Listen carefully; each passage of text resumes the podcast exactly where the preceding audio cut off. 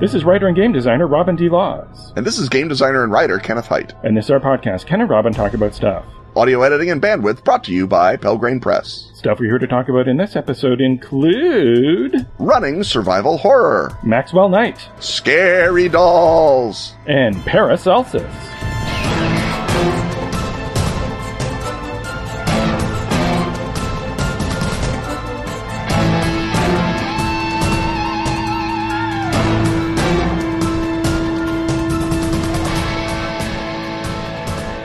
Part where we talk about murder. Right, Murder of Crows, that is. Atlas Games' macabre masterpiece of murderous mayhem. Murder of Crows is a card game. It's got five basic kinds of cards, one for each letter of the word murder. You win by spelling the word out in front of you. But each card also has a snippet of flavor text. And when you spell murder, you can read your card's flavor text out loud in order to hear a clever little story about how the homicide happened. Like magic! Murder of Crows is easy to learn. And gorgeous Edward Gorey meets Caligari. The demo crew at Atlas sells this game like crazy when they show it off at conventions. But somehow it remains less well known than it deserves. Ken and Robin to the rescue! Exactly. Now you and I, Ken, can be found in Murder of Crows. That's right. Anyone who buys Murder of Crows as part of this limited time promotion will get special Ken and Robin cards for their Murder of Crows decks. We're pretty great too. In the parlance of the game, we're three crow cards, which means it's hard to stop whatever nefarious no good we get up to. And as always, Tom Denmark's art is wickedly beautiful. And spot on. Uh, yours looks fetchingly Batrachian. The deal is this. Head to atlas-games.com slash murder Ken and Robin. Oh dear. Buy Murder of Crows. and get the Ken and Robin promo cards. You may never have the chance to commit such foul deeds again. Foul deeds perhaps inspired by the need to read out loud URLs. That's right. Not, not with the two of us anyway. Head over to atlas-games.com slash murder Ken and Robin. Or follow the link in the show notes. Yeah, follow the link in the show notes.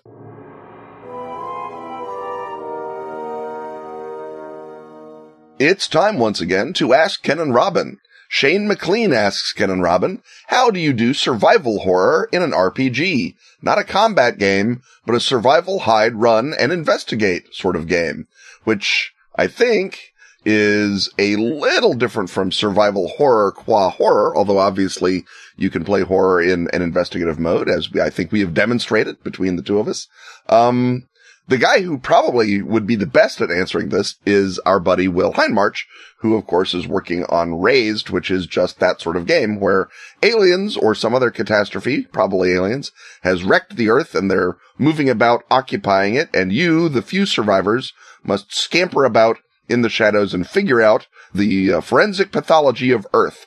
Uh, who killed it and why and what, how did they do it and how do we, uh, survive underneath their booted alien heel? Uh, Robin, do you have thoughts on the general topic? Uh, I guess the even more sort of primal example or most common example now of survival horror is the uh, zombie plague uh, campaign. Um, and uh, I guess uh, we can get to other survivally content wrappers later. And so the questions there are, first of all, how long an experience are you, are you looking for? Uh, if you are only looking to do one session, you can uh, plan it to start bumping off the player characters in the in the final hour. Uh, in a campaign setting, you might want to go back to the uh, old school idea that you have a whole bunch of characters uh, generated and ready to go, and that uh, your characters are kind of disposable, that they'll get chewed up and turned into zombies pretty uh, frequently, and then uh, you will just replace them with somebody, uh, some other human survivor that they come across and keep on going. And and there, I guess the sort of the uh, game goal within the campaign is to you know see who can have the character who lasts for the longest number of sessions. And so, I guess that gets to, to point number one is you need huge buy-in from players to get them to want to do survival horror because it goes against the uh, wish fulfillment that a lot of players are into uh, role playing looking for. And, you know, even within a horror uh, situation, I think a lot of players have the expectation that uh, most of them will get out alive, and then over the course of a campaign, you'll lose a few characters every now and again. But it is not a meat grinder, so you have to make sure that your desire to run a meat grinder game is matched by the desire of the players to have their characters uh, repeatedly put through meat grinders. Are there any other sort of opening uh, steps that you want to take in setting up survival horror, Ken? Well, I, I think that you touch on it when you mentioned that uh, you have to let go of your general player orientation if you're going to play in survival horror, which means the GM has to get buy-in because survival horror is a fantasy of powerlessness, not a fantasy of power. Although there are individual power fantasy moments, especially in your sort of Kindle zombie fiction where it turns out that the first thing you have to do when the zombies uh, infect the world is go kill your uh, ex-wife and her new husband uh, because they're zombies, not because you're a horrible psychopath.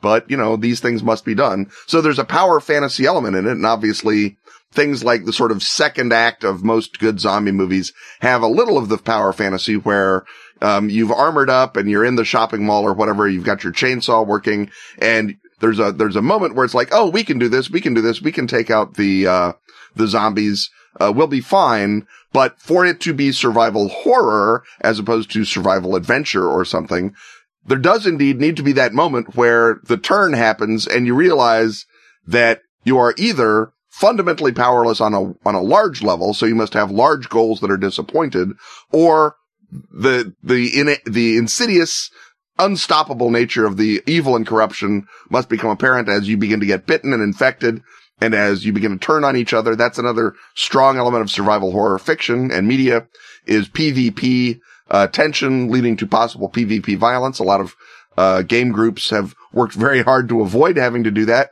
and survival horror, the genre drives that, so you want to be aware of that happening. In the fiction of survival horror, characters' resources dwindle away, even though in many cases they're next to an entire abandoned city. So the combination of shopping and power fantasy that drives a lot of uh, role playing will be difficult to talk yourself out of if no, no, we're going to go and have a combat where we conquer the Piggly Wiggly and take all the stuff that we just lost. That's going to be pointless, both, you know, tactically, usually, and also strategically, because you're not actually advancing the game. You're just doing the same thing over and over again. Yes, you, you can uh, hit the Piggly Wiggly in a quick quick supply run, which is very dangerous.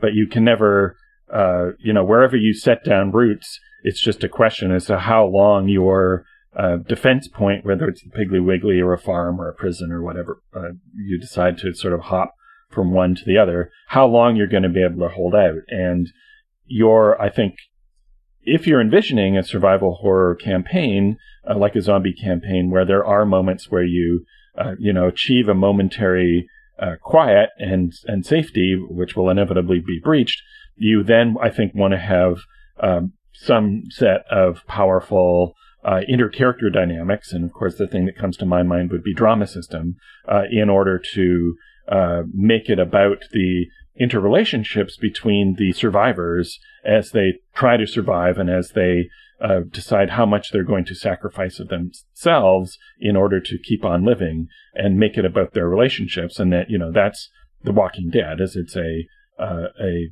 soap opera or character drama, depending on how you want to look at it, in which the uh, the pressure being placed on them is the fact that they're uh, in a zombie apocalypse. And so you've, uh, the more time that you allow the players to hole up in any one particular place with each other, the more you've got to find a way to make that the time they spend there interesting while they're turtling. Something else has to be happening. And so you can create some sort of uh, set of mechanics that uh, reflects the uh, psychic toll that it's uh, taking on them and how long you go before you make a mistake, right? Because that's the uh, other thing about survival horror. It's not about perfect tacticians uh, making the uh, ideal plan and therefore winning. It's about uh, you know you're doomed. You know that eventually something's going to go wrong, and when it does go wrong, it's often because one of you has acted on impulse to make a horrible mistake that brings disaster crashing down on everybody, and that too uh, overturns a lot of assumptions about what a role playing game experience is on its head because uh, it's you know especially in a traditional sort of D20 adventure format, the idea is to you know nobody make a mistake. And uh, in survival horror, it's not interesting unless the mistakes that people make, unless the things that lead them toward their doom are not just sort of random external events, but are triggered by their own flaws. So I think what you would want to do is uh, create for each character going in what is the temptation that will lead you away from the absolute smart thing. And that will be your sort of guiding flaw, kind of an anti drive, as, as it were. Uh, in Gumshoe, there are drives that make you act the way you would in a, uh, a, horror game. And so here you have temptations that make you act the way you would in survival horror, where you want to survive, but you're also, everybody has something about them that leads them to go into danger. And that might be, you know, heroic things like you're an altruist or a hot dog, or it could be that, you know, you are uh, withdrawing from heroin and need, uh, need your opiates and are willing to you know, stay a little too long in the pharmacy for those, or that you or you don't handle authority well, and so when the general says you have to keep this door watched, you're like, I don't have to do nothing. Exactly, and so you, you create some sort of set, and it might be a mechanical thing where you.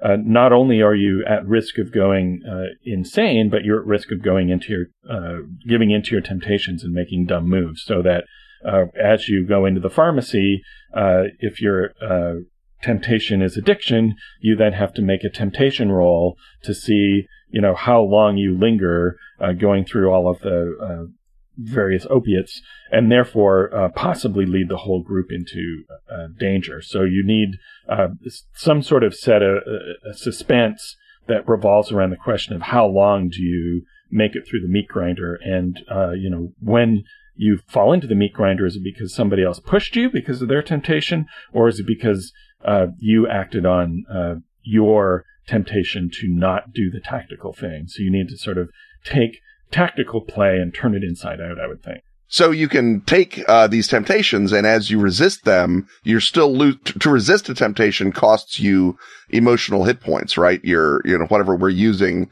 to indicate your ability to keep it together, which is not the same thing as you know panic or or or fear rolls. This is just the survival under the daily grind of dealing with the general and dealing with the other people and, you know, what you have to spend in order to stay calm and copacetic.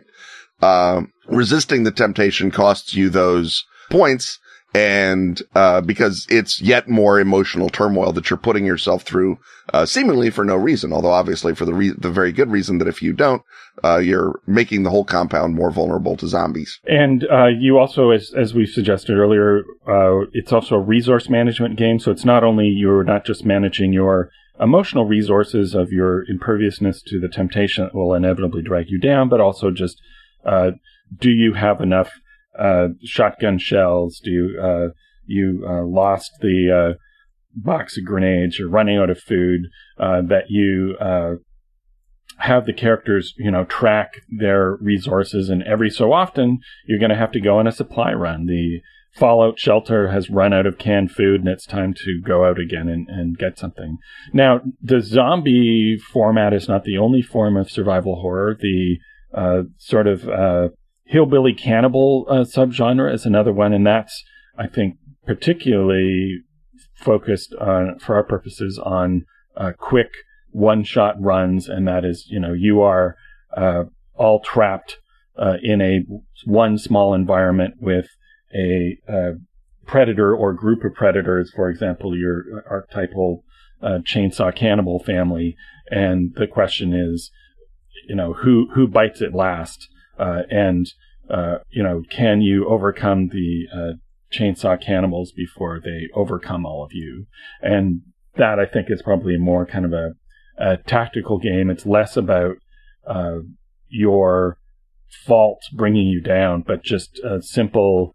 Uh, it's almost sort of basically a man versus nature setup, except uh, instead of nature, it's beastly, degenerate humans who are basically functioning uh, like predatory animals, but are, are more terrifying because they're more capable and uh, smarter and have chainsaws, uh, unlike uh, your normal other animal predators. And another, you know, they could also just be the sort of people who know the land and you don't. So you could be Spanish conquistadors running away through the Yucatan being chased down by Maya, or you could be the, like the two crooks in the great, great, great British non-supernatural survival horror movie.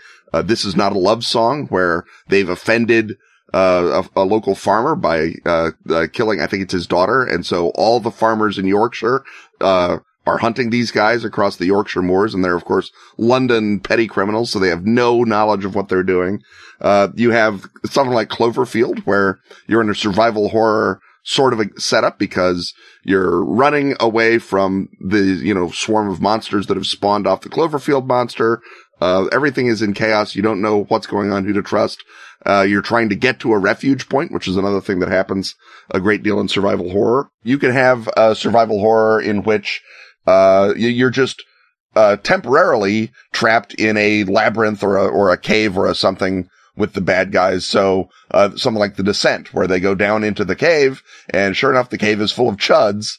And so they have to sort of move through it and figure out a way out of the cave. And obviously in a role playing game, because you need to have more inputs than just it's dark and there are chuds, you'd have more clues as to what the chuds are or how to get away from them or what the nature of the cave was at least, or there'd be a secondary task that you're trying to achieve, you know, find the holy grail or something.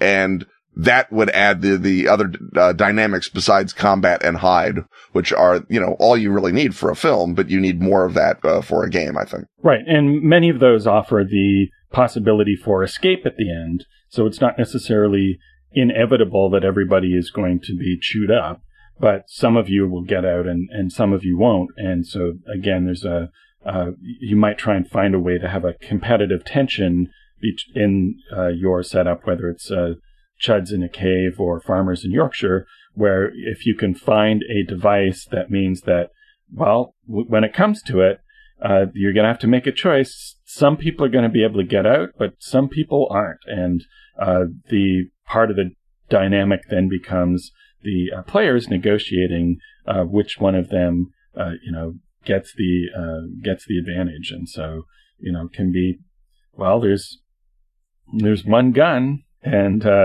uh, do you use that gun to uh, fire at the people coming after you, or do you use it to force your weaker friends to remain behind to get uh, uh captured while you escape?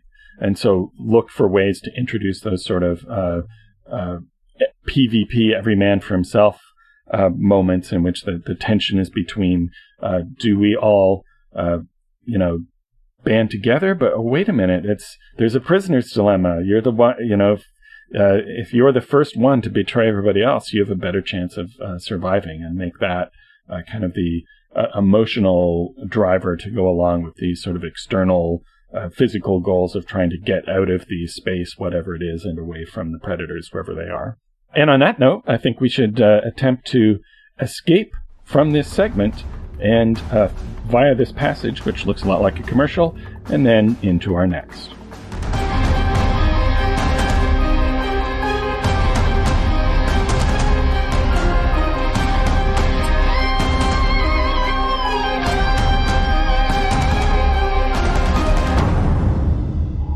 The Escapist calls it gaming's most insane supplement. After a century of secrecy, three months of non-stop publicity, and a record-breaking Kickstarter campaign, the Dracula dossier is finally available for you, the home listener. Not just Dracula Unredacted, the true first draft of Bram Stoker's novel, an after action report for British intelligence, annotated by three generations of MI6 analysts, but also the massive director's handbook that allows you to follow the clues dropped in the pages and in the margins of that uncanny document. Follow them, that is, to any of 200 different encounters eerie objects, dangerous locations, and conspiratorial organizations, and enigmatic NPCs, any of which can be an innocent or turned by Edom, or a minion of Dracula himself. Pretty clever, eh, Robin? Bet you wish you'd thought of that. Uh huh, yeah. Thus creating an improvisational collaborative campaign for Night's Black Agents, strangely similar to Robin's own Armitage Files campaign for Trail of Cthulhu. Strangely, but with more vampires. Way more vampires. Because the Dracula dossier blows the lid off Operation Edom, the rogue MI6 task force using Dracula to stop terror in the 21st century. But Dracula cannot be used and Edom cannot be trusted busted. So open the dossier And follow the clues. to kill Dracula for good. Yeah, that'll work. So let's sum up. The Dracula dossier is two books. Check. Both stand alone. Check. But combined, they create an unprecedented, really can unprecedented? Of unprecedented scope?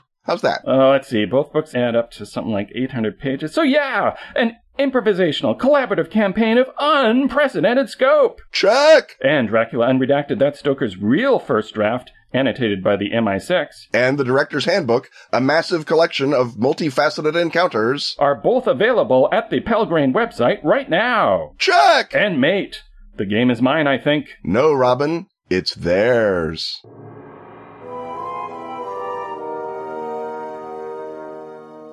The retinal scan that you had to undergo before listening to this segment and the sliding uh, bookcase that leads into a top secret war room tell us that we have once more entered the top secret confines of the Tradecraft Hut. And Ken, a couple of weeks ago, we talked about Tom Driberg, and you can't tell the story of Tom Driberg without mentioning Maxwell Knight, uh, one time head of MI5. And we said, hey, we should do a whole segment on him. And as is not our usual wont, I thought we would do that follow up pretty well right away. And so, uh, assuming uh, that the listener has not heard that segment and needs to be completely reintroduced to uh, Max Knight, why don't you introduce our listeners to Max Knight? Okay, Charles Maxwell Knight. He began as apparently a British fascist. Uh, he was uh, a impoverished uh, gentleman. His his father spent the the family money on mistresses, and so he sort of found himself uh, at uh, loose ends, believing that he should be doing better than he is, which is always a, a fine motivator for people to join radical political movements. And in this case, he joins the British fascists and is immediately tapped by the head of the British fascists to run their intelligence network. And uh, when is this roughly? Uh, this is 1922, 23, something like that. Um, yeah, he joins in 23 and then very, uh, uh, rapidly, uh, as I say, he rises to the position of their intelligence head and he, uh, puts together dossiers on the, all the enemies of the British fascists. He starts running double agents into the trade union movement, uh, both political recruiting agents and also people keeping an eye out for communists. And sure enough, the head of MI5 realizes that we've got this guy who is running his own private spy ring of about a hundred people, uh, all, many of whom, uh, speak foreign languages, have connections with foreign populations. And they think, well, it would be a lot easier for us if we just recruited Knight into MI5 and let him keep running his little fascist police force, his little fascist secret police, but as an MI5 network. And being a patriotic Englishman, he agreed and uh, joined uh, MI5 and continued to work for the security services pretty much up until uh, I believe the 50s when he finally had to retire because of his uh, his health, which uh, was I don't know what it was broken by uh, per per se, but it well I mean he was born in 1900, so by the late 50s his health was probably broken by the stress of the war and everything else. Although he had a secondary activity that he engaged in to I guess calm himself down or or keep his little mind busy, which was a natural history. He loved animals. He had a fairly large uh, menagerie of them that he would keep in his various uh, London flats and country homes, much to the consternation of his three wives. and he was also an avid uh, birder and other naturalist. He would go to uh, the zoo and practice his bird calls uh, to uh, attract the attention of other birds. there is a, a lovely anecdote of him uh, particularly uh, delighting in raising cuckoos because, of course, these birds are the ones that infiltrate their way into other birds' nests and, uh, and, and, and mess with them. And so that was sort of his, his spy half and his naturalism half going together. He had, um, snakes and lots of birds. As I mentioned, he had a, a dog like all, like, like many people do. Uh, salamanders. He had a bear. Uh, a little, a little bear. It wasn't a big bear. Um, he had a, a bush baby. He had a baboon, uh, monkeys, um, uh, and uh, a number of parrots that also uh, would uh, curse at his various visitors and and again at his wives. Um, toads, he had toads. So he was he he was a man of of many. He was a man of parts, as we used to say. Yes. And as we mentioned in the previous segment, he was a, a thriller writer. Yes, he wrote, I think, two He was thrillers. friends with Dennis Wheatley. hmm He was a uh, homophobic closeted gay man hmm and uh, had all sorts of interesting. Well, who uh, better than he to know that uh, homosexuals were a security risk?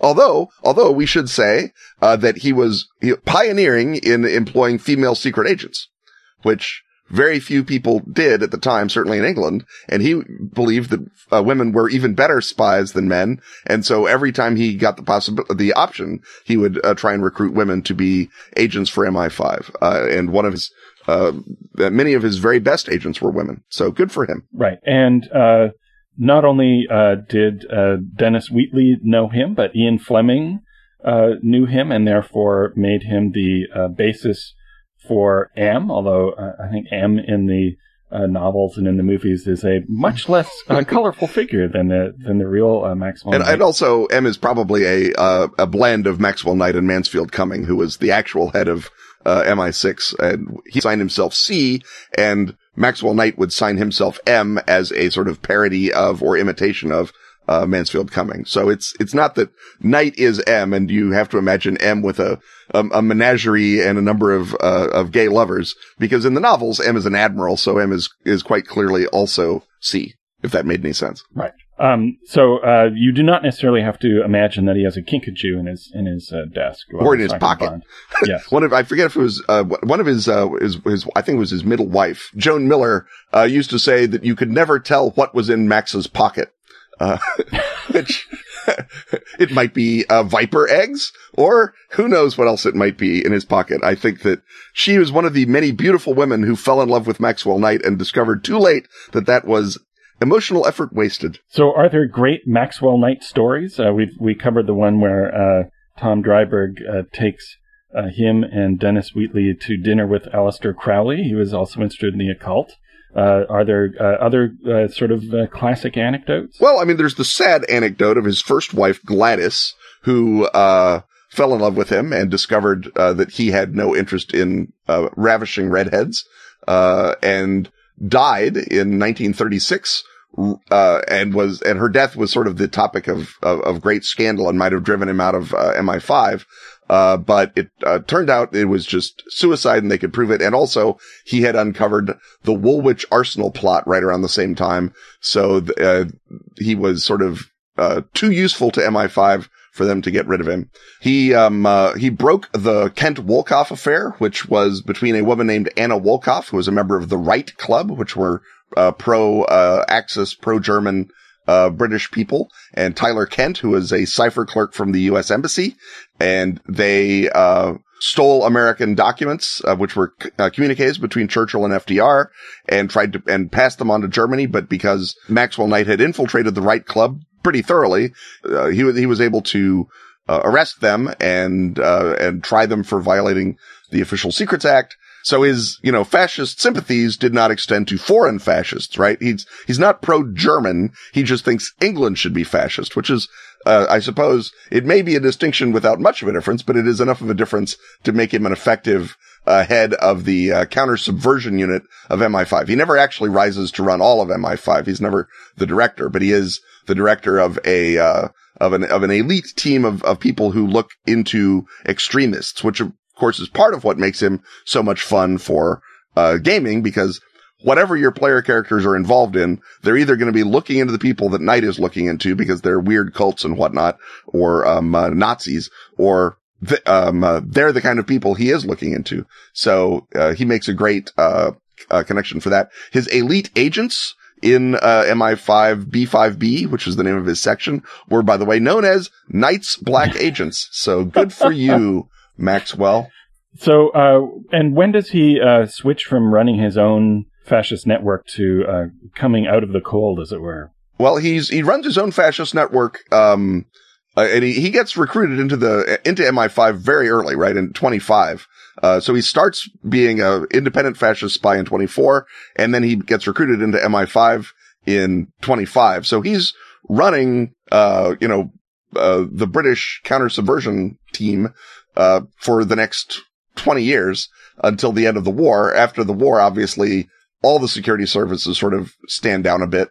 Uh, he, after the war also starts doing his nature programs on the radio. So you would come home and you would listen to Uncle Max right? On, on Sundays. And he would talk about, um, how in, in the pond you can find, oh, the bullfrog and it's the king of the pond and all, and all this. And he would, it would tell you all about, um, uh, nature and, uh, kids would go out and explore ponds and be very, very quiet and still and keep your eyes open. And so he was sort of imbuing tradecraft into the next generation of young Britons by telling them how to stalk, uh, and sneak up to, uh, to, to nesting birds and whatnot on the radio. So he's, he's a, uh, sort of a,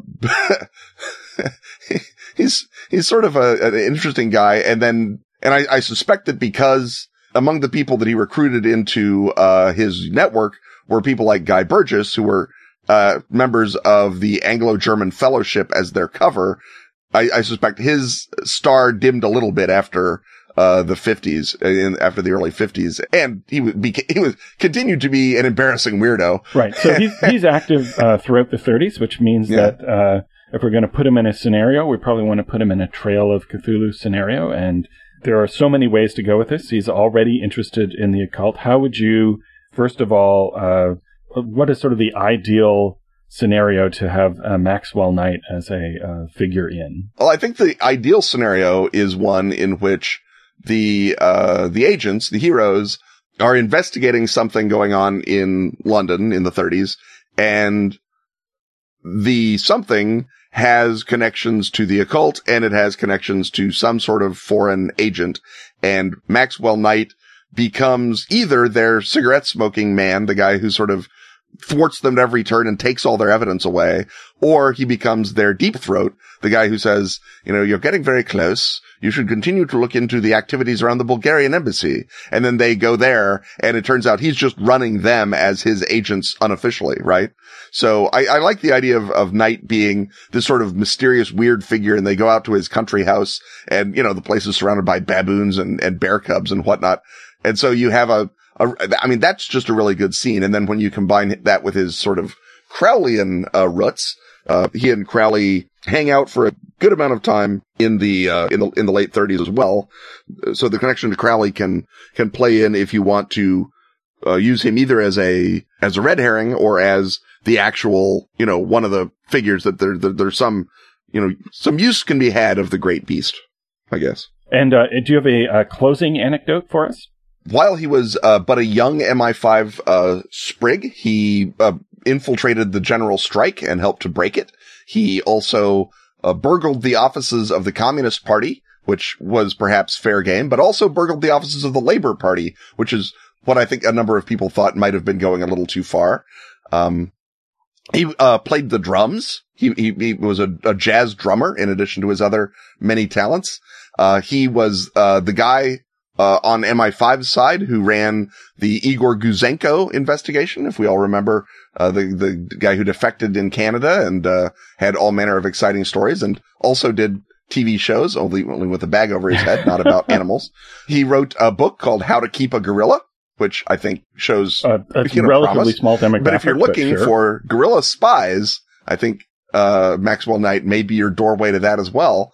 Um, and he was also one of the people who fingered Anthony Blunt as a spy, uh, before other people thought that he was a spy. So in the one hand, he had recruited, uh, Burgess and again, being Knight, he may have recruited him in order to, you know, have him on the inside pissing out, as they say, uh, as sort of as a, as recruited him as an intentional double, uh, without telling Burgess that he'd been doubled. So feeding, uh, misinformation because he did use that information to find out, for example, that Tom Driberg, uh, was, uh, passing information uh, to, uh, uh, to the KGB. Although again, T- Tom Driberg was passing information to everyone, so it's not the most brilliant of deductions, I guess.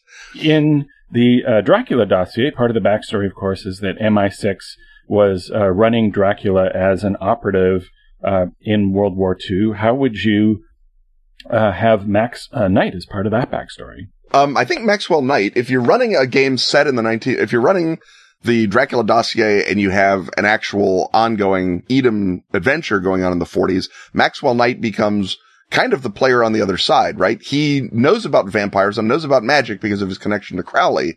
And so he might be one of the few people in conventional Britain who you either have to, uh, hide your activities really, really carefully from, or who you might be able to trust to break open eat him if you're playing in the 1940s. If you're playing in the present day and looking back on it, I think again, Knight can be one of the investigators whose, um, uh, you know, whose uh, disciples, maybe a, a, a, very old but obviously once beautiful woman, uh, is someone who got sort of tangentially uh, brought in uh, by Dracula d- during his, uh, his, his moments of um, uh, extending his power back into England, and so uh, that woman who used to work for Knight and has met Dracula becomes sort of a, a conduit for, for Knight's investigations in the past, uh, down to you in the future. I, we, we mentioned the Wolkoff Kent affair, I believe, in, uh, the Dracula dossier, in fact. So, uh, we have a connection to Knight that way. And again, because Knight is connected to the Philby ring, if you've got a Soviet vampire program, uh, he may know something about that. If you've got a German vampire program, he knows about that. And so that then gives you that moment where you can have your uh, elderly uh, British spy lady say, "Yes, we are part of a crew called Knight's Black Agents," and that's the, the perfect line to uh, end a uh, an episode on uh, in your game, and or begin a flashback, or begin a flashback, uh, and certainly the proper line on which to end this segment and move via a commercial to the next.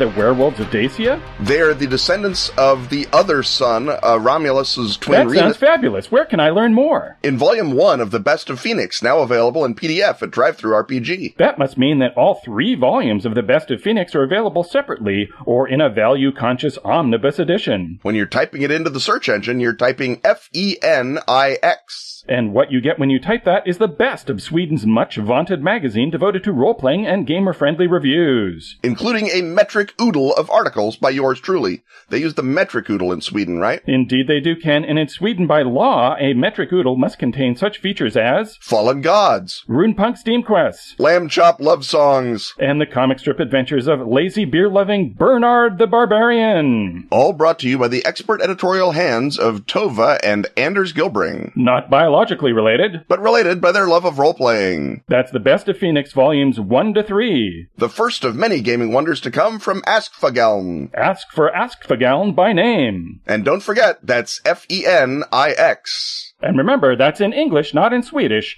In English, not Swedish.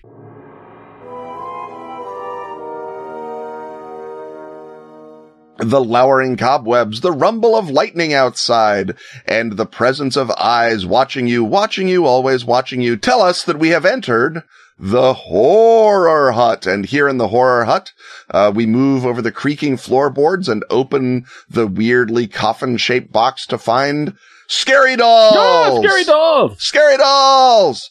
And now, Robin, we've discussed tiny dolls before, but these are scary dolls. Is there a line that you would draw between tiny dolls and scary dolls, or do you believe? Well, the, the, the tiny dolls was specifically we were doing a, a, a in the news segment where uh, about getting dolls that have your features on them. Right. And so for this one, I thought we would zoom out a bit and look at the uh, terrifying doll subgenre and going to look at its roots and why it makes it what makes it scary, and then look for ways to to do a scary doll story uh, in your game that is actually uh, scary. that does that does not immediately begin with in the house you see an old antique children's doll. We destroy it, we, destroy it. Yes, we smash it to pieces and burn the pieces and dump the ashes in acid. Right. So uh, scary dolls appear uh, not only in fiction but in uh, Forteana there's the famous example of the doll Annabelle, which many years later was turned into a spin off movie from the Conjuring series, which uh, uh, I stopped watching at about the half hour mark, having determined that it was uh, uninteresting. But at any rate, um, more prominently, you've got your uh, trilogy of terror uh, from the 70s TV yes. series with uh, with Karen Black being menaced by a, a, tiny South Sea Island style doll. Of course, you've got your Chucky there's a uh, film out now with a larger sort of life-sized uh, boy child doll called the Boy, which uh, has a creepy trailer, if uh, nothing else. And so I guess the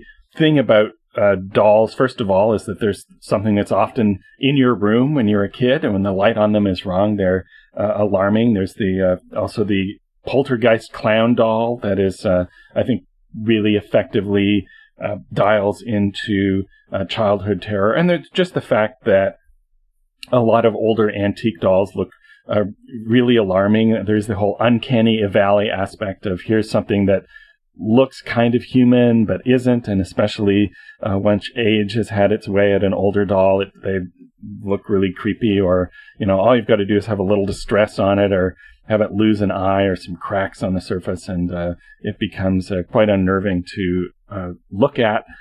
The uh, original Annabelle story, which I guess I'm going the long way around to get to, is that uh, a group of student nurses living in New York had this doll that started moving around and uh, finally uh, wound up supposedly attacking them and scratching them. And the hilarious thing about this is that uh, in the uh, real reported story, uh, real, of course, in uh, question mark quotes, the doll was a uh, terrifyingly possessed Raggedy Ann doll, which is not a detail that makes it through uh, into the uh, movies that it appears in. Not least because I suspect Raggedy Ann is a trademark and the people who own it are not interested in allowing you to turn their beloved children's icon into a feature of horror. Yes. That is one of two very good reasons not to do that. And the other very good reason not to do that is because it is ridiculous uh, and uh, hard to make scary. And so the question, I guess, for how you want to create your own doll stories is the very uh, there's a set of difficult constraints that you have to overcome in order to have uh, a doll actually become frightening in a piece of fiction or a movie or uh, a role playing game adventure. And one of this is sort of the how do you make that thing actually alarming and, uh, you know it's smaller than you are. It's usually made out of something that's easily enough to destroy. You know it might might look unnerving but how do you how do you sustain that? And one of the answers is well you don't sustain that. It's just one of a number of horrifying things that happens as in uh, the clown doll and, and poltergeist. And another one is you sort of make it into this sort of aspirational 80s anti-hero uh, slasher the way that the Chucky series does and uh, in that, it's uh, you know uh, you are not after a while uh, so much as frightened of Chucky the way that you're you know you stop being fright- frightened of Freddy in the nightmare movies, but you're vicariously enjoying the mayhem that Freddy wreaks on, or in this case Chucky wreaks on probably mostly deserving uh, victims. So how do we go about uh, solving those difficult problems to make a a new doll story that is actually scary or unnerving? Well, um, I think first of all, you have to come up with a reason that the doll cannot be destroyed. Uh, and that can either be because like Chucky, it always comes back, right? It, it, it rebuilds itself or it's just immortal or it's full of, you know, uh, concentrated juju of one kind or another, or the doll is too important to uh, the player character's other goals for them to just destroy it outright. That either it's, you know, the only thing holding back Satan from taking over the earth is as long as he's contained in the little doll, he can't come flying out and conquer everyone, or they know that if they can get the doll back and put it in the glass case, the way that uh, Annabelle is put in her glass case by the uh, conjuring dudes, they can use it as a channel to the spirit realm or as a source of magic power for all their other artifacts, or some reason that the doll can't just be destroyed. And one reason, you know, for a maybe for a mid part of a campaign is the doll's just hard to find, right? That there's the opening bit where um, they come into the house and they're looking for the haunt and you say, Oh, it's a child's bedroom. And, you know, you see a million little blinking eyes looking at you and they're children's dolls. And if the family's still there, you can't just take all their dolls away and burn them because then you're thrown out of the house and can't de-haunt it. Uh, and then you go in the next scene and you're like, gosh, it, you're not sure, but it looks like there's is, could one of those dolls be missing? Uh, the videotape you took of the room is unclear on that question because when you look at the videotape, it looks like a couple of them are moving around. And so you sort of can hide the doll amongst a bunch of other dolls. And then once it started moving around, it's no easier to find than your cat if you're looking for your cat, right? You know, they could be under the bed, it could be under the couch, it could be in the closet, it could be uh, lurking up in the in the in the heating grate, waiting to jump down on you. You know, you ne- you don't know where the doll is, and it's working its evil doll magic at a remove or at a distance. Especially if the doll can emate other toys, it can sort of make it look like, oh no, that's the haunted doll, that big um uh, Victorian baby doll, not this other doll that's actually the Raggedy Ann, that's your really haunted doll. Right. And so you can have the idea that, you know, the, uh, you can let the players go in and smash the doll in what seems like an easy solution of the thing. And it's like, oh, now the, the monster doll is the ghost of a monster doll. And, uh, it's no longer physically tethered to anything. It doesn't have substance until it needs to have substance. So essentially it becomes the creepy manifestation of a of a kind of a poltergeist, and then it can. Uh, and I think that's part of why these movies are scary is that the ways that they can harm you seem very real and very mundane. And so, you know, you can uh, wake up in the night and they've uh, set a fire somewhere or it's cut your brake line. And the uh, another part of the scary doll horror is that no one else can will necessarily think that it's uh, real. And so uh, you may be dealing with this cursed object. You threw it out in the dumpster and you go uh, and it still starts to bedevil you. So you go back to the dumpster and look for it and it's gone. And then all of these terrible things start to happen in your life that are that are going awry. And again it's a question of well you've got to find it in order and then find how to destroy it so that you've got a couple of avenues of investigation another challenge though is that the confrontation uh, between the evil doll and the uh, person in a in a horror story are, are usually sort of a one on one thing. So I suppose later on we can do a gumshoe one to one fear itself scenario where you're uh, up against a uh, scary killer doll. But how would we uh, make enlarge the threat so that a group of people can all be equally frightened by the uh, trouble caused by a, a doll? And I guess part of that is you can do an investigative game where you are tracking the victims. Uh, you know, it's a typical follow the trail of victims to get the monster, and uh, you know that these are, eventually figure out that it's being done by a doll, but you're not necessarily uh, able to. Uh, you know, it's not coming at you, and so you are more horrified by what it is doing to uh, its victims than what it is doing directly to threaten you. Another thing you can do uh, is you can play little kids right? The, the protagonists aren't, you know, uh, big, strong investigators. They're little kids and little kids have toys. Uh, and they have dolls. And if they smash up their dolls, their mom will get really mad. And, you know, they may be grounded and forced to sit in the bedroom. You just look at the pieces of that doll that you destroyed. You just sit there in that bedroom alone with that broken doll. You know, all manner of things that can talk kids out of doing it, or they can just, or you can just say it's a rule, right? You're playing kids. You can't destroy the doll here's the game. And you sort of let the player characters come up with the reason. Why won't you destroy the doll? What's, what, what's keeping you from just tossing this in the furnace and, and taking your lumps?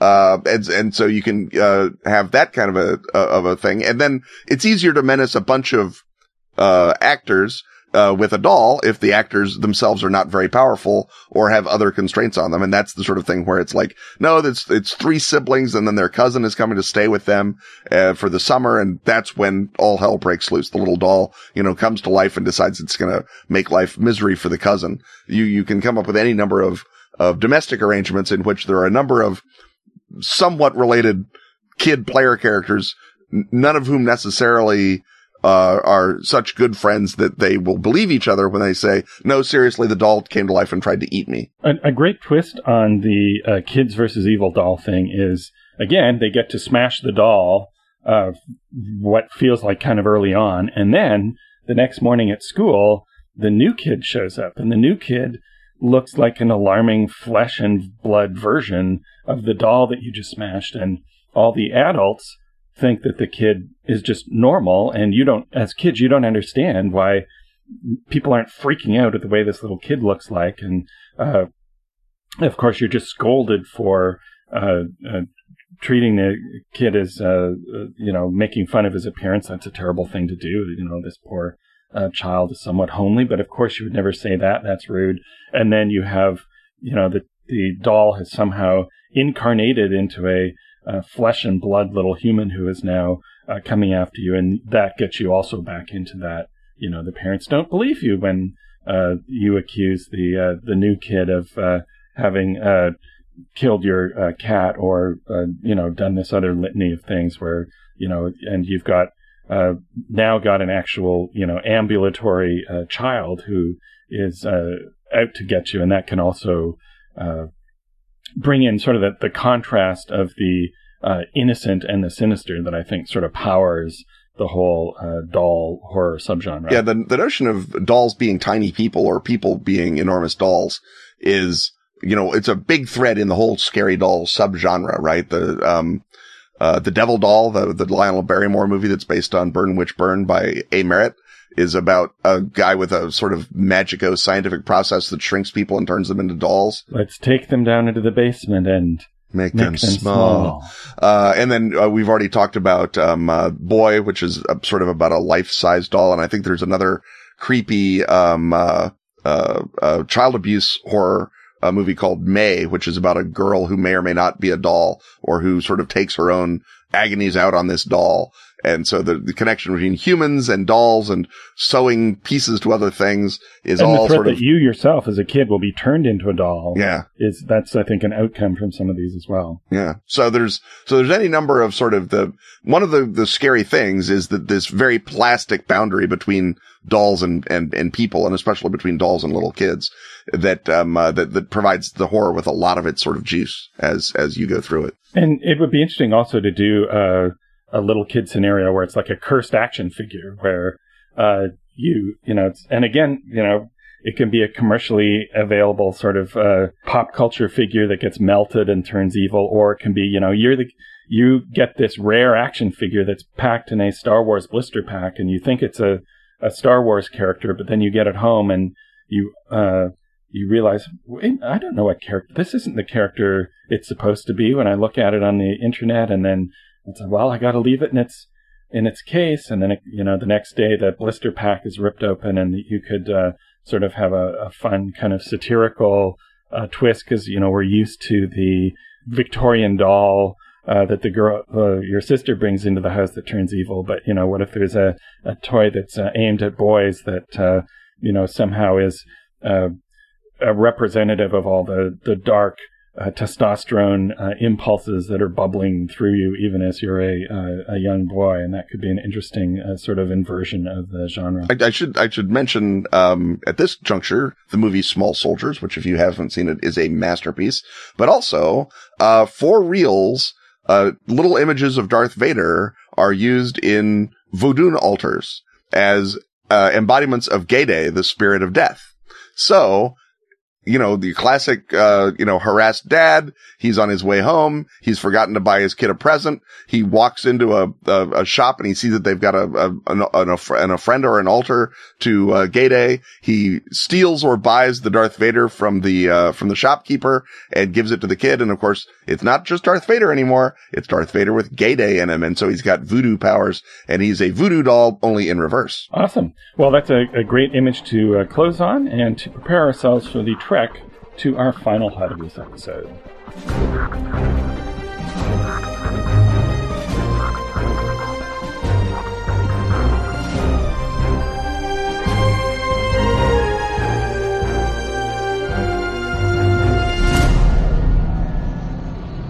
This episode is also brought to you by the shadowy strike force that is Arc Dream Publishing. Their Kickstarter for the Delta Green role playing game has come to an end. With smashing success, funding a case locker full of stretch goals. From scenarios to setting notes to fiction and even a play. A play about a certain yellow king. But as the team of Dennis Detwiller, Adam Scott Glancy, Kenneth Hite, Shane Ivey, and Greg Stolze frantically burn the midnight oil to bring you all that rogue counterintelligence goodness, you can still catch a case of Delta Green fever. With such products as the source book that started it all, the original Delta Green. Countdown, its update to a fear drenched new millennium. Or play the new Delta Green game with free quick start rules. They come with a scenario and pre generated characters. Check out such terrifying fiction anthologies as Extraordinary Renditions, with a story by yours truly, or Tales from Failed Anatomies, with a special guest story by yours truly. Not to mention Strange Authorities. Or dare to swipe the pages of the twisted grandpappy of Cthulhuid zines,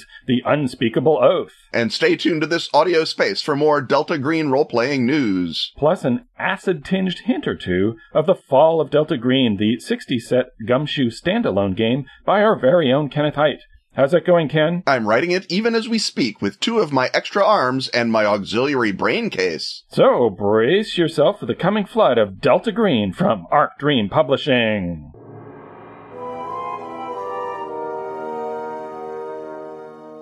As we wend our way up the cobweb stairs, we look at the portrait of Madame Blavatsky, which is glowering down at us as usual, but we ignore her bad attitude and head on in to the Edwardian parlor, where the consulting occultist uh, waits for us in his uh, overstuffed chair, ready to tell us about another figure of the occult. And this time, uh, we're going to go for a pretty core figure of occult lore, and that is Paracelsus. Why does he call himself Paracelsus, you might ask? Well, that's because he might otherwise have to refer to himself by his real full name, which is Philippus Aureolus Theophrastus Bombastus von Hohenheim.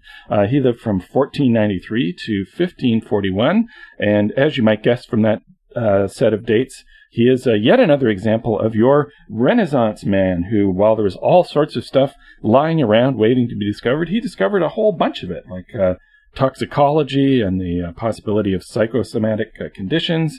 Uh, some of his thoughts sort of uh, prefigured germ theory. He was a a doctor, but also an occultist. And so, Ken, do you want to de- delve into any of these sort of more scientific things that he uh, engaged in, or do we want to dive in right into his importance to uh, occultists and students of the occult? Well, we should mention first of all that uh, the reason he picks the name Paracelsus is that it means better than Celsus, and Celsus was a uh, an authority uh, from Roman times who was consulted by uh, author by doctors and people even in the modern day as a sort of, you know, compendium of, of ancient lore that has been passed down for, for centuries. And since much of the ancient lore was made up or, uh, certainly was not based on experiment at all, uh, Paracelsus thought he could do better than that. And that's why he calls himself Paracelsus. He's better than Celsus. So that's like a, a game designer of the, of the next century calling himself Paraken. Paraken, exactly. Or Ultralaws. Um, that's the sort of thing they might say. He is tutored by our old buddy Trithemius, who we remember from the John Dee books. He, that's one of the guys who teaches him early on. Uh, so, uh, that, uh, lets you know where he's going for, from. And again, it's 1520s, 1530s. The difference between magic and science, between the occult and investigation of nature is a distinction without a difference. All the, all the true things can be known uh, magically and medically. You are doing the same sort of thing when you investigate the sources of life uh, from astrology as when you are investigating them chemically. And what uh, Paracelsus does is he sort of um, unifies all of the various theories about um, uh, uh, toxicity and uh, tinctures and sets out a, a, sort of a general theory, right? That, for example, Paracelsus is one of the guys that says uh, everything is poisonous in uh, a large enough amount. There's no such thing as an inherently poisonous thing. There's stuff that's not poisonous in a tiny amount, and there's stuff that's poisonous in a huge amount. And the job of the of the toxicologist is to know where that amount is. And uh, so he's that's a that's a huge departure from medieval times where you would say, well, that's a good plant, and that's an evil plant. That's a good plant. That's an evil plant. That's a good plant. That's an evil plant. He's like all the plants and all the metals exist to do things. And the more they do them, uh, if they do them in balance, right? If your humors are in balance, then everything's fine. And it's when your balance gets all whack, that's when you're in trouble. And it's a world of continuums rather than a, a world of dualities. Exactly. And that's one of the things that, um, uh, that sort of provides him with his, uh, intellectual insight, but the reason he has that intellectual insight is because he is a hermeticist. He believes in the balance between macrocosm and microcosm, that the world is arranged in a perfect design by God and that if you depart from that perfect design, of course you screw yourself up. That's what perfect design means. And the more you can sort of figure out the signature, the, the, the, the, heavenly signature in an object, the more you can figure out what it's actually designed to do. So if you have a plant that looks like a uh, lung, then you would take that plant, to make your lungs better because obviously God would not just repeat the design arbitrarily. So lungwort must be good for your lungs, right? That, and on and on and on and on like that. But even with this, uh,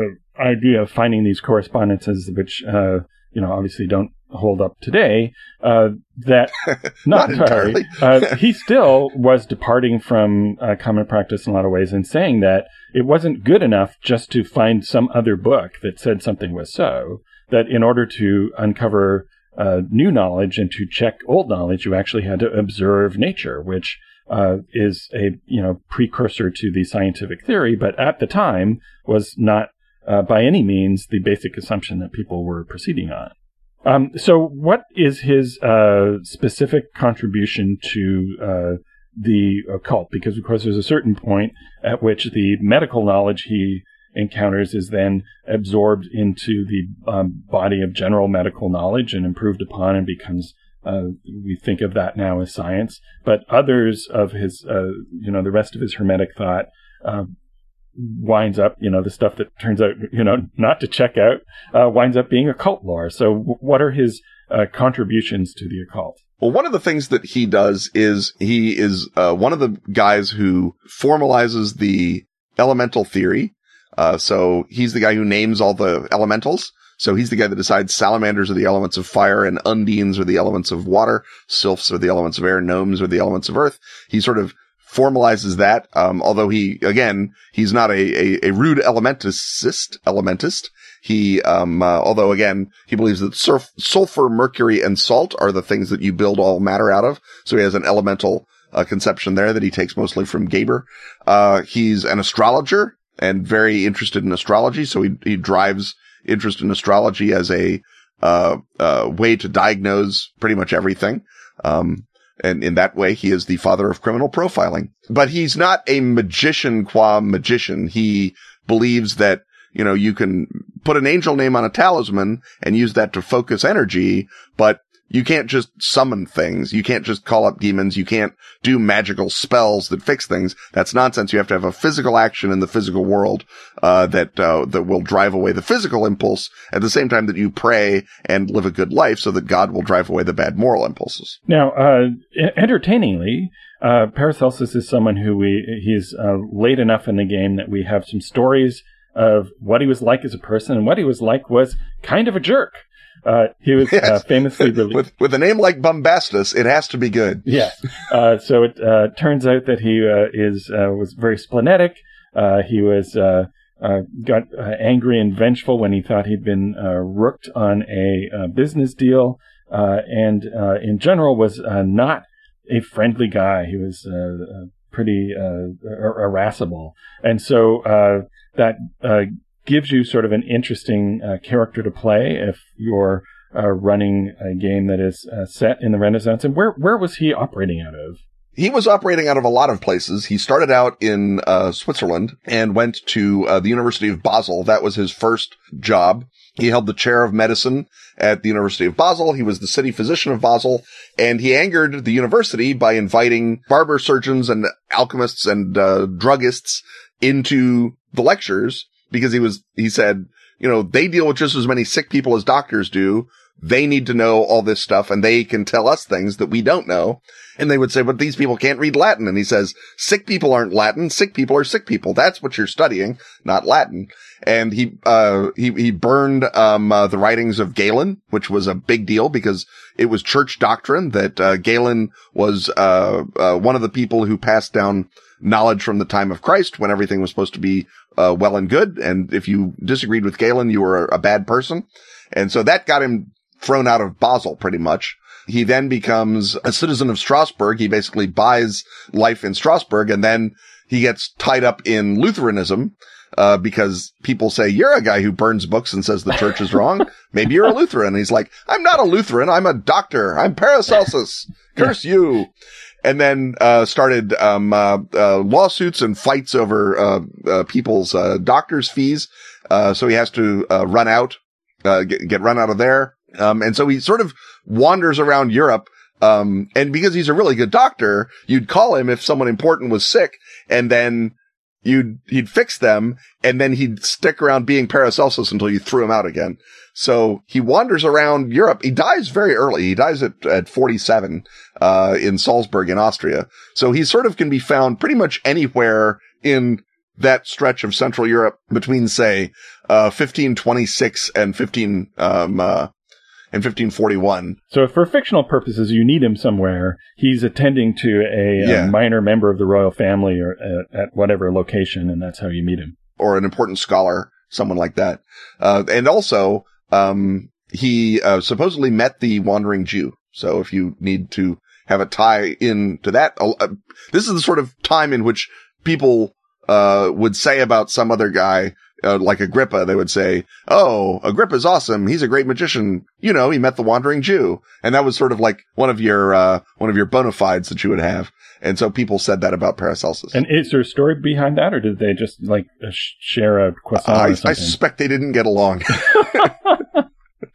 well, if you're talking about people who have a grudge to bear. Yeah, no, absolutely. It's like the only guy who's like, ah, you think you've got problems, Paracelsus. All right. And, and like many people who have legitimate beefs, the last person they want to talk to is someone with a bigger beef. Right.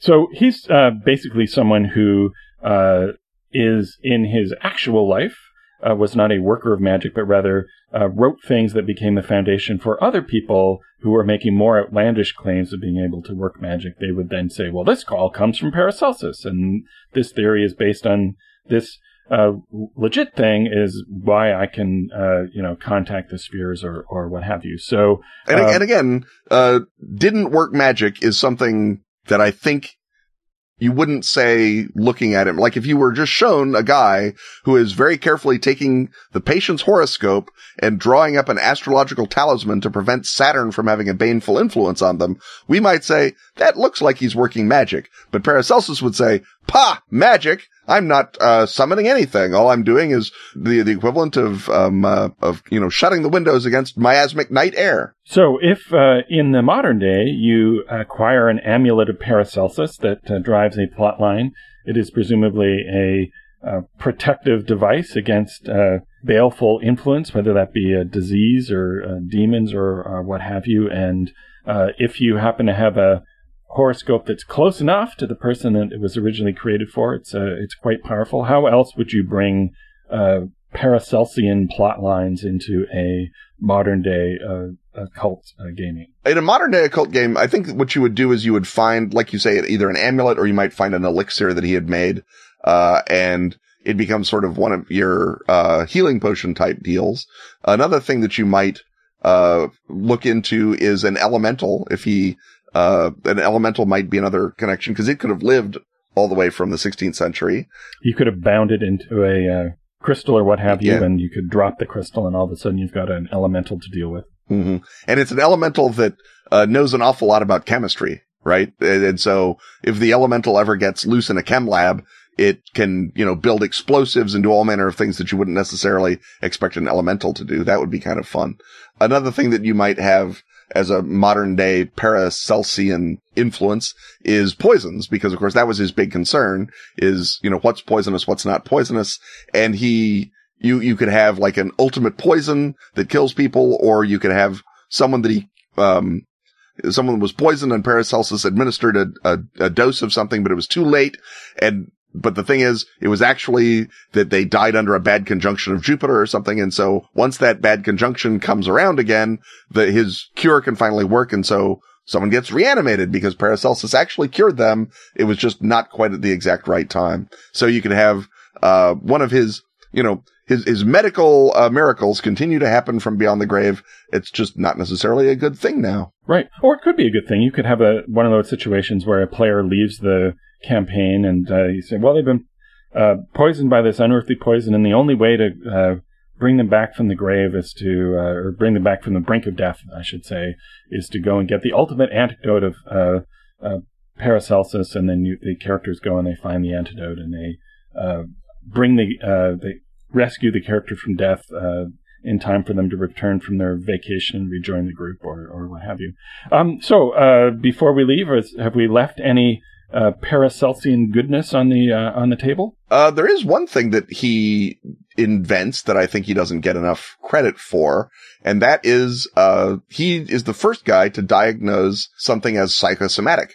Right, the belief that you can think yourself into a disease, and he he believed it was true of, of chorea, which it is not true of. But he uh, he did think because he, he would examine people with like uh, with chorea, and he would say, "I have no idea why they're shaking. They're not poisoned. They're not sinners. There there's no bad bad stars operating on them." So they must merely believe so strongly in the existence of this disease that they've given it to themselves. And so the notion that you can think yourself into a disease is you know, I, mean, it's, it's medical fact now, but it, you know, at the time it was pretty crazy and, and revolutionary. And I think that you can use Paracelsus also as sort of the father of memetics in that way, that if there, there's something that you believe, uh, it alters, you know, your, uh, uh, it, it, it, alters your um, uh, somatology as well as your psychology, and I think that that is uh, an interesting thing to play with. Certainly, if you're moving into a, like a transhuman game with robots and and clones and and genetic engineering, that you can also create some of these same effects by reprogramming the human brain. You I think your, your brain uh, reprogramming device could be called Paracelsus.